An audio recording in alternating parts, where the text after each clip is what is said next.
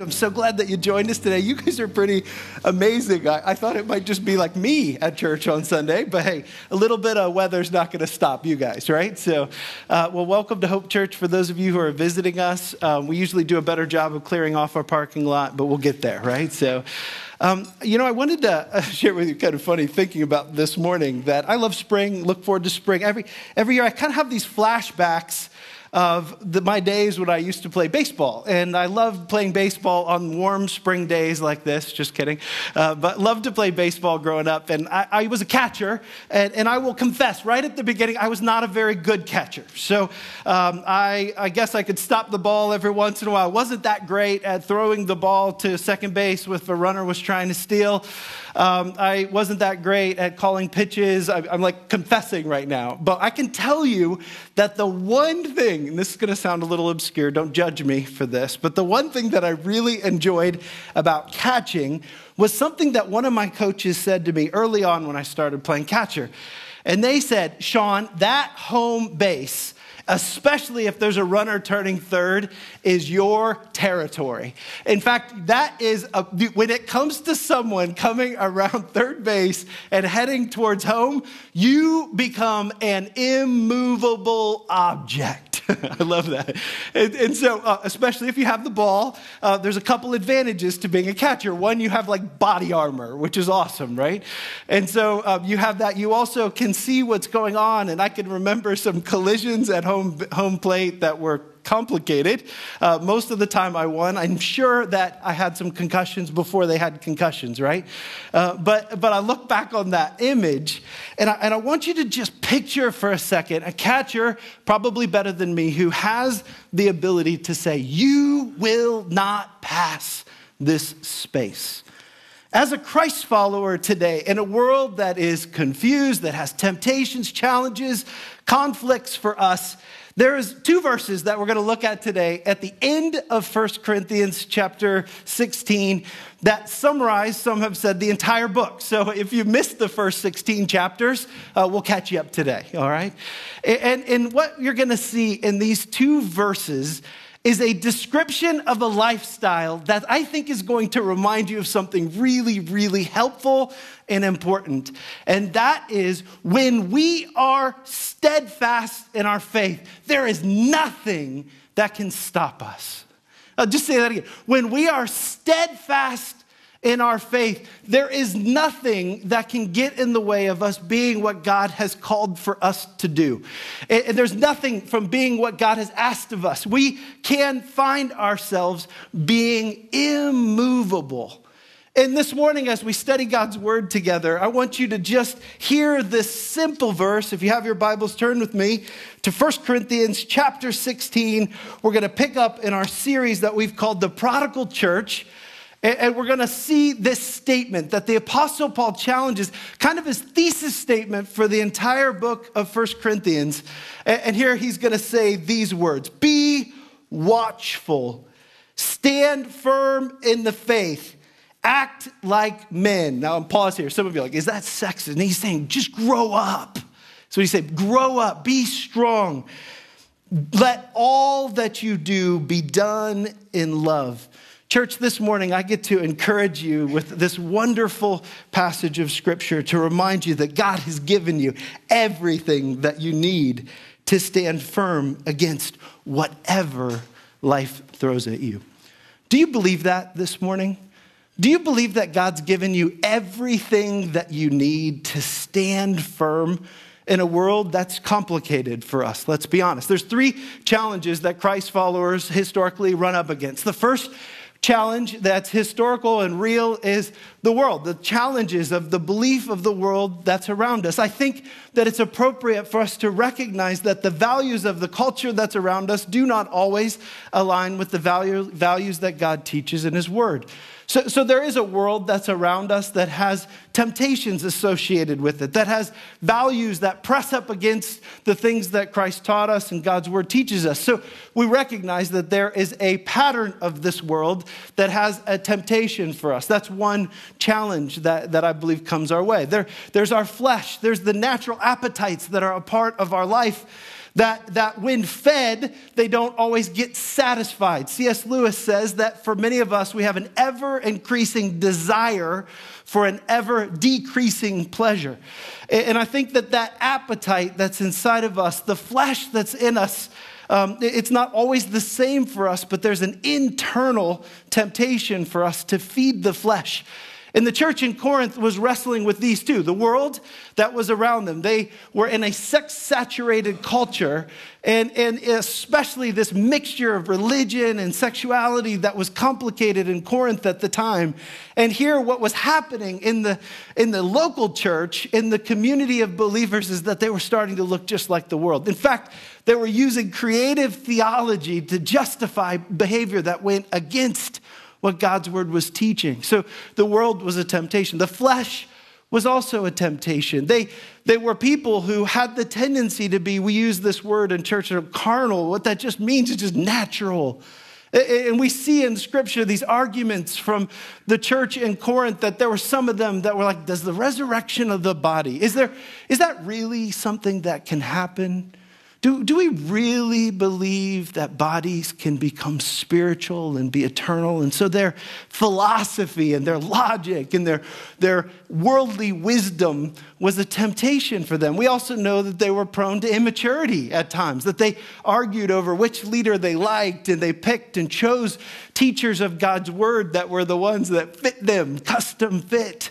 So there's the world, there's the flesh. And church, I don't want to overemphasize this, but I just want to remind you that we have a battle with the devil. Like there's a battle that we have with the powers and principalities of darkness. And we don't ignore them. We don't get weirded out by them. But I'll tell you this, when I was a catcher, one time, I was catching, we were just warming up, and it was a hot day, and I put on the face mask portion of my gear, but I didn't put the helmet on, and I took a fastball to the forehead. That probably explains some things about me, but I took a fastball to the forehead, and you can't make this up. I think there's pictures of this, and the tread on the ball left a bruise on my forehead, right? Have you guys seen this? It happens, I promise you. I got clocked, and I want you to remember when we talk about Satan, that the Lord has equipped us with what we need. He talks about the full armor of God. And Satan wants to attack us. He wants to tempt us. He wants to push us away from obedience to the Lord. And I don't want to overemphasize those three things, but I want to say that the world, the flesh, and the devil, we're going to talk about this today, that the devil, or we're going to recognize that there's an attack from the devil that's described elsewhere as being like a pack of wolves that wants to destroy you. There was an example in Wyoming a couple of years ago where one small pack of wolves had killed over 17 elk in their community, just killing for fun, right? That's what Satan loves to do. He loves to steal, to kill, and to devour. So the world, the flesh, and the devil are always temptations for Christ followers. But I want to celebrate with you this morning as we study God's word. We're going to look at these two sentences, these small verses that paint for us the backdrop of this picture is the great redwoods that are in California, these giant trees that they're just steadfast, they're solid, they're rooted. And I just want to say to you, Christ follower, if you stick with me this morning, that there are tangible ways that you and I can be steadfast no matter what the world throws at us. Do you guys remember as a kid, some of you have done this recently maybe, those old kites that you used to put together? Do you guys know the ones where you could like pick out if you wanted Spider-Man or Superman, and it was made out of like garbage bag material, and there's like straws, and you remember like we had a big backyard in our house in Dayton where I was growing up, and it was a perfect yard for flying kites, but the joke was like the wind had to just be perfect to get that thing up, right? You had to kind of sprint to take that thing up, get it up off the ground, and when the weather was just perfect and the kite held together, everything was exciting, but there's a reason why you see that little thing stuck in trees all the time, right? It's because it's flimsy. It blows in the wind. It's designed to catch the wind. And I'm afraid that for some of us, and the reason why this message is so important when we talk about being steadfast is that you and I are living in a hurricane-forced reality around us, the world, the flesh, and the devil coming at us. And I want you to just know, I want to encourage you in this, that you don't have to be afraid of it. But God's given you what you need in order to stand firm in the midst of a world that's broken, in the midst of temptations. Be watchful. Stand firm in the faith. Be strong. Let all you do be done in love. I want to encourage you with this simple truth. The first point this morning is live with perspective. The text says, be watchful. In other words, pay attention. I think that it's important for us to recognize that this is a part of the Christian life. We've seen this in 1 Corinthians where he's reminded the church that there is a destination that you and I have that is not just enjoying life every day. You guys look at that bridge. Some of you are like, I'm not walking across that bridge, right? You see that picture on the screen? Isn't that great? Like you guys look at the one on to my left, I guess. And you're like, man, what happened there? What's that story, right? I want you to notice something. Like if I asked you right now about your breathing, I want you to think about this with me for a second. If I asked you about your breathing, how's your breathing?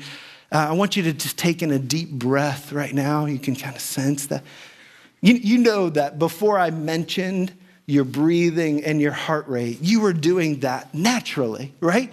Like, it's amazing how God made us, right? That we don't even think about it. The same thing happens when we walk. You don't stand back and say, all right, I'm going to put my left foot before my right foot, and I'm going to. Now, if you were crossing this rope bridge, you would have to be considerate, right? You would have to be watchful. You could cross that thing. Most of us could.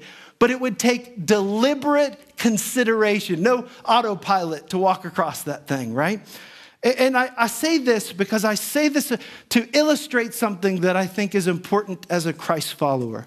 When Paul said this to the church, he said to them, you need to have perspective. You need to be people who are watchful. And I will remind you, part of that is this understanding that the world that we live in is not our final destination. You guys know that, right? That the goal of enjoying life the most we can on this, that mindset is one of the values of the world that's around us. But God has something more for us. So when Paul talks about finishing the race well and sacrificing on this earth, he was saying that my destination is somewhere different. Can you imagine the next time that you go to a hotel, that you decided that you're going to bring the U-Haul with you? And you were going to bring with you your favorite armchair from the house. And you were going to bring with you some of those memorabilia that you love, your stuff from the vacation 6 years ago. That every time you went into a hotel that you brought everything you own with you, it would be silly, wouldn't it? But that is no more strange than an individual who has a promise of eternity confusing this life with what God has for us in our future. So there's a recognition that this is temporary, that we stand steadfast partially because we have a dose of perspective, that we recognize that God has something more for us. Do you believe that, church? Do you believe that God has something more for you than just survival in a broken world? He's got a mission for you and a purpose. And so there's perspective that we have when we suffer. I think there's also this idea of have perspective or pay attention, or the way he worded it specifically in the text, be watchful. I think that there's an element of this be watchful that I think the Lord wants us to be focused on what's ahead. I think it was the great theologian Freddie Kitchens. You guys remember Coach Kitchens? Who I heard him in an interview one time talk about the former Browns coach, that he said, there's a reason why you have that little rear view mirror on the top, but a big windshield. We don't want to spend our time looking backward. That was partially because we lost a lot, right? But that there's a focus in on what is ahead. And as a Christ follower, part of this be watchful is we take the next right step with the best data that we have. We keep doing the next right thing, regardless of the consequences. Why? Because that's what it means for us to be steadfast. If we choose not to do that, we're like that kite that's caught in the wind. It's kind of blown around. It's tossed around. And so we recognize that he's asked us to be people who are steadfast. I think it's also appropriate that we recognize here that there will be, when we're focused on what's ahead of us or in front of us, that there is going to be internal and external threats to our faith. The Apostle Paul worded it powerfully in the book of Acts, or it's described in Acts chapter 20, verses 29 and 30. He says this. I know this is actually Jesus who says this. He says, I know that after my departure, fierce wolves will come in among you, not sparing the flock. And from among your own selves will arise men speaking twisted things to draw away the disciples after them. I apologize. This is Paul's words. There will be individuals that will come that will attack us. It's internal and external. I mentioned this pack of wolves that killed some 17 elk in Wyoming. And it just happened recently. And part of this is a description of the deceiver that's described as a roaring lion seeking whom he will devour. There's threats to our faith. We don't have to live in fear of those threats. Why? Because he has given us what we need. The first point this morning is we live with perspective. The second one, and it's related to the title of this message, being immovable, is to be steadfast. I think in the text it makes this pretty clear. Stand firm in the faith. The foundation that you stand on makes all the difference when the storms come. This is a picture of one of my favorite places in the world. It's in Abaco in the Bahamas. Some of you know. We serve there as in, I hear you, suffering for Jesus in the Bahamas, I get it. But we were actually, right before we came to Hope Church, we spent about a month on this island in the Bahamas preaching at a church there. And right after we left, just a couple months later, there was a terrible hurricane that caused great damage to the island. And one of the things that you notice when you see a place that's been ravaged by a hurricane is that you notice that not everything is destroyed. You notice that a lot of things are impacted. In fact, with hurricanes, it's wind that is terrible. It's also storm surge, is the water that comes from below. But often there are structures that are like this. This picture tells such a story. Because there were things that ended up on the beach that shouldn't be on the beach. There's decks that get blown away and things that because their foundation was not strong enough to be able to withhold what was attacking that beach, they got washed away. But then there's structures that have a firm foundation that when they were built, they intended to withstand whatever was going to come at them. And ultimately, there's homes, some of them that cheated a little bit closer to the beach because the view is a little prettier, that when they were constructed, they maybe cut a corner or two and they said, can't we just get it a little closer? Wouldn't it be nice to be able to catch the sunrise, the sunset in this way? And ultimately, they were built on shifting sand. But you also see that there are structures that can withstand just about anything. Christ follower, I want you to catch this morning. That God desires of that for us. That he does not promise us that he is going to prepare the path of life ahead for us. He is not going ahead of us and solving all of the challenges. He is not taking out the umbrella of God to protect you and I from every storm that's going to hit us. That's not how he works. But instead, my understanding of God's word is that he has said to us that he will give us everything that we need for life and godliness through our knowledge of him who called us for his own glory and goodness. You know what that means? He's saying, I have prepared you for the path that's ahead. But you got to trust me. You got to place your faith and trust in me. You got to trust that I know what's going on, that I have your back. I support you, that God, if God is with us, who can stand against us? And I think for some of us, it's important for us to be sensitive. Remember, world, flesh, and the devil. That one of the things that combines often is that we can find ourselves building ourselves theologically on shifting sand. You guys know that this works sometimes with diets. You guys remember some of the fad diets that have some of you ate an awful lot of of fruit, a particular citrus fruit. What's it called? The grapefruit. There was a grapefruit diet that was a part of the, was it in the 90s? Is that when the grapefruit diet was all the rage? There have been some others. Actually read about this. You guys remember Jared Fogel's Subway diet? You guys remember that? You guys might have heard about the Twinkie diet. That was a thing. Somebody tried to market that. I'm sure Hostess or whatever tried to market the Twinkie diet. I doubt it worked very well. There have been others. This one, I read about this. If any of you tried it, tell me afterwards, and I'll try not to judge you. But it was called the Cotton Ball diet. This was before Elf came out, but it was literally like eating a cotton ball to try. I mean, that was a thing. Who thought of this, right? So there's trends when it comes to diets. We know that. We see it.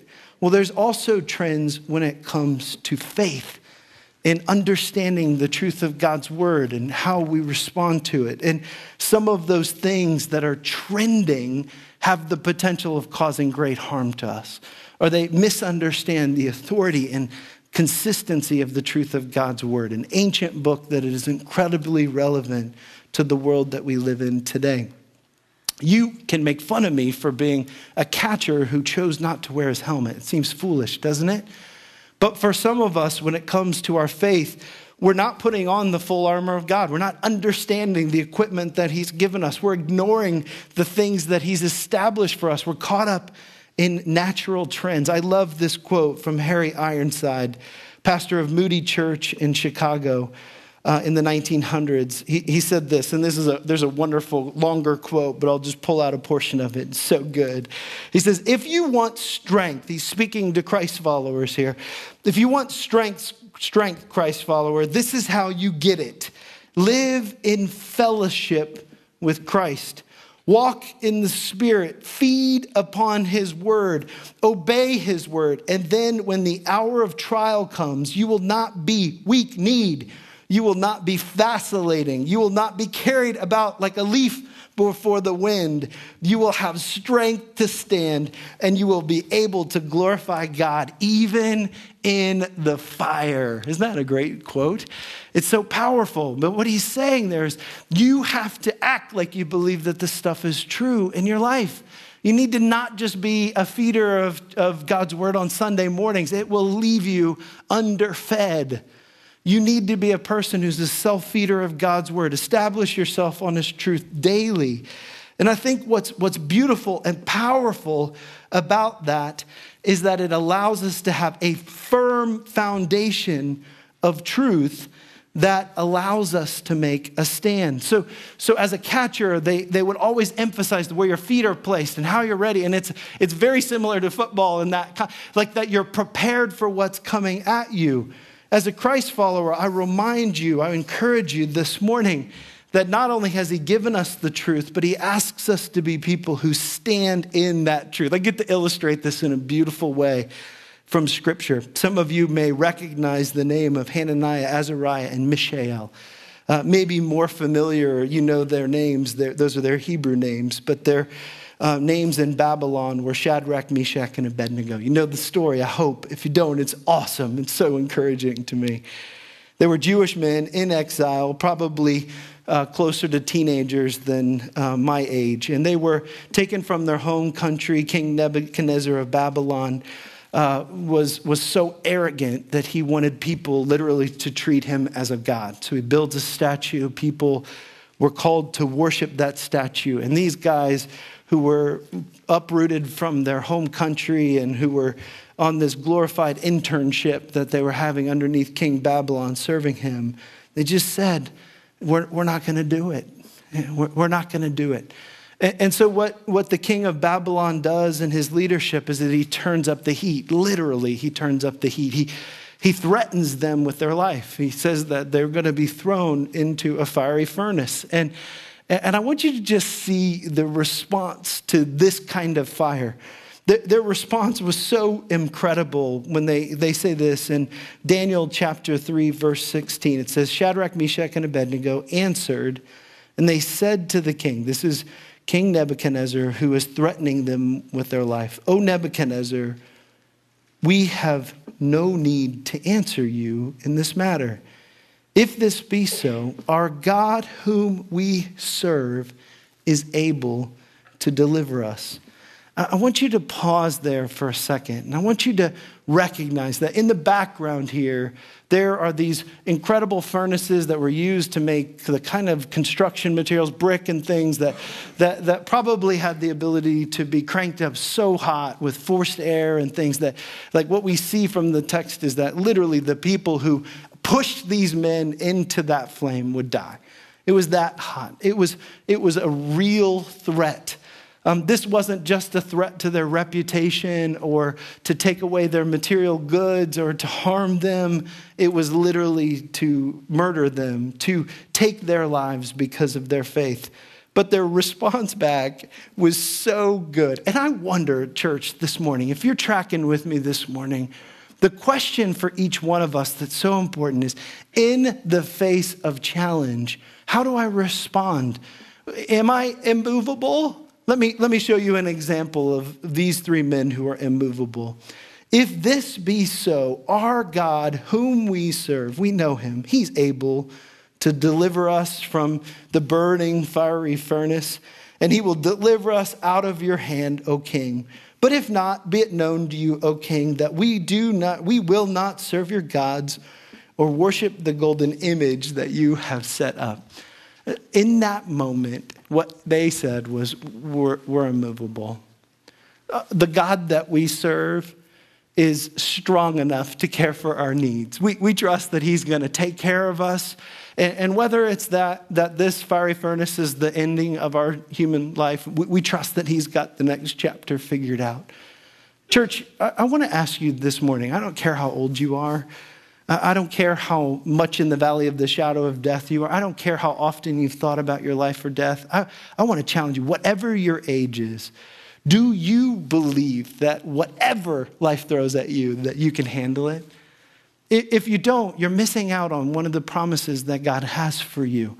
Do you believe that your job has to just conform to what people push into your life to kind of draw you away from worshiping God? No, it's not worth it. He's got you covered. He's faithful and good. I think of this image, and then I love, if we skip down to verse 24, it says this: then King Nebuchadnezzar was astonished. They pushed them into this super hot furnace. They expected that there was going to be instant death, like those who pushed them in the fire. The story is incredible. And the text is funny. If you read it in detail, like, it goes out of their way to talk about the clothes that these men were wearing. And part of the reason why they go on and on about the clothes they were wearing is that in God's miraculous, mighty right hand, his power and authority, what ends up happening is that they don't even smell like smoke after this. Their clothes aren't even singed. That there's nothing that happens to them. It says, then King Nebuchadnezzar was astonished, and he rose up in haste, and he declared to his counselors, did we not cast these men bound into the fire? And they answered, and they said to the king, true, O king, he answered and said, but I see four men. Some have speculated, is this an incarnation of the Lord Jesus Christ? I think so. I think it's a beautiful image of Christ being with them, unbound, walking in the midst of the fire. I think that my kids talk about flexing. You guys heard this? Like, he's flex. Like, I think that God's just flexing right now. And he's just showing off. Like, I got this. There's nothing that can get in the way of God. Unbound, walking in the midst of the fire, and they are not hurt. And the appearance of the fourth is like the Son of God's. So they went away. Their clothes didn't even smell like fire. I use this as an example of an individual or individuals that understood being steadfast. The next point this morning is that we can be people who step up to the inevitable challenges of life. He says, grow up. He says, be strong. I think that it's essential for us to understand that nothing must move Christ's followers, that the process of becoming strong requires breaking down and reestablishing strength. And here, literally, he's telling them to be mature.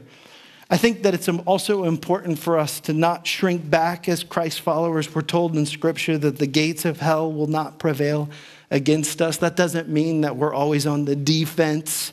always under the attack, but instead that we're pursuing what God has for us. And church, I'll tell you, in the modern world that you and I live in, that today is no time for us to retreat. Today is no time for us to give up, for us to shrink back, but instead I believe that the Lord has asked us to be strong, to step up to the challenges of life. He never promised that coming to Christ would solve all of our problems. He promised us he would give us what we need in order to thrive amidst them. It's time to grow up in our faith. It's time to take it very personally. It's time for us to be self-feeders. I think Paul put it beautifully in Hebrews 5:12, when he said, though as of this time you ought to be teachers, you're still drinking spiritual milk. I think it's important for us to remember that life's challenges are inevitable, that bravery is absolutely required, but God is the one who is the strength for us. So when he says, be strong, I think it's important for us to recognize who we're being strong in. So in Scripture, when it says, when the storms come, it says to build your house on the rock. That's what it means for us to have a firm foundation. And then the Apostle Paul does something that I love. I love this. So he's got these strength statements. You can handle this. You've got this. Get back in the fight. And then he says something that may sound a little bit counterintuitive, but it's beautiful. He says, love always. Let all that you do be done in love. I will tell you that we live in a time period in history where we were warned that there'd be a time in history when the love of people would grow cold. And I think that just like every other person in crisis, we recognize that there's ways to respond to the crisis of life. There's discouragement and frustration, and people are living that in the world that we live in. But I'll just tell you, I'll just remind you, brothers and sisters, that believers do not repay evil for evil, but believers make a deliberate choice to choose love. In 1 Corinthians 13, we studied this as a church family. Love is patient, kind, doesn't envy, doesn't boast, keeps no record of wrongs, always trusts, always perseveres. These statements are deliberate choices that we make. We are people who choose not to repay evil for evil. Listen to Romans 12:14-18. This is so powerful. It says, bless those who persecute you. Bless and do not curse them. Rejoice with those who rejoice. Weep with those who weep. Live in harmony with one another. Do not be haughty or arrogant, but associate with the lowly. Never be wise in your own sight. Repay evil, no one evil for evil, but give thought to do what is honorable in the sight of all. And this passage, if you grasp verse 18, it will change your family, your marriages, your life, your parenting. If possible, as so far as it depends on you, live peaceably. Just love this description. Jesus modeled this. The reason why the picture that I used to summarize this point has the crosses is that Jesus just modeled this so beautifully. When he's literally being put to death on the cross, he's thinking about the salvation of the two men that are on the crosses with him. And as he's describing the truth of hope and the gospel, and for one of them, truly this day you'll be with me in paradise. And then in the last breath of Jesus' life, can you imagine your last breath when you've been wrongly accused, when you've been persecuted, abandoned by the people who are closest to you, spit on, torn apart, that his declaration was what? Father, forgive them, for they know not what they do. Brothers and sisters, we don't repay evil for evil. We overcome evil with good. That requires us to love other people. It should motivate us. It should distinguish us from a world whose love has grown cold. And I think Jesus shows us what it means for us to live in this radical way. I want you to just hear this as I conclude this morning. There have been four simple, I hope, meaningful points for you that God has asked you to live with perspective, to be steadfast, to step up to the inevitable challenges of life, to love always. And I think if you do that, you will embody these two verses that say, be watchful, stand firm in the faith, grow up, be strong, let all that you do be done in love. If we do that, I think that we are not going to be like that kite that is tossed in the wind. It's kind of funny in Dayton where I grew up. We were about a mile from Wright-Patterson Air Force Base. And if you've ever lived around an Air Force Base where there are military aircraft, some of the biggest, baddest airplanes in the world would fly over our home. We were in the flight path of those things. And there's these times where the contrast was so tangible, where I'm trying to get my brother to hold this little plastic thing that I can hardly get up, and we're trying to run to get this thing up. And then these awesome jets would just go flying, like buzz our home over us. And it was just such a contrast. And I want to say to you that for some of us, if we're just tossed in the wind right now, if we're hanging on to the cheap stuff that's just blowing around, we're missing out on what the Lord has for us. And the description for each one of us that he's asked of us is to be steadfast, stand firm, let nothing get in the way of your ability to live and obey the Lord. And as we look back on this entire study of 1 Corinthians, I hope you've enjoyed it. We've talked about it being the prodigal church, and we want to learn from their mistakes. We want to understand how it impacts the way we live our lives today. And I think in these verses, what he's saying to them is, guys, you don't have to be stuck in what is trending or what's fancy or what are the things that other people are stuck in. I have something so much more for you. Be steadfast. Father God, we love you and we thank you for this morning. And I think of that quote that was said about being people who feed ourselves with your word, that are established, that have understood that we don't have to live in fear. And I pray for our church family today in a recognition that we are surrounded by the world, the flesh, and the devil every day, that there's temptations and challenges for us, Lord. I thank you and praise you this morning that you have provided for us exactly what we need. Would you teach us how to be steadfast? We pray this in Jesus' precious name, and all God's people said, amen.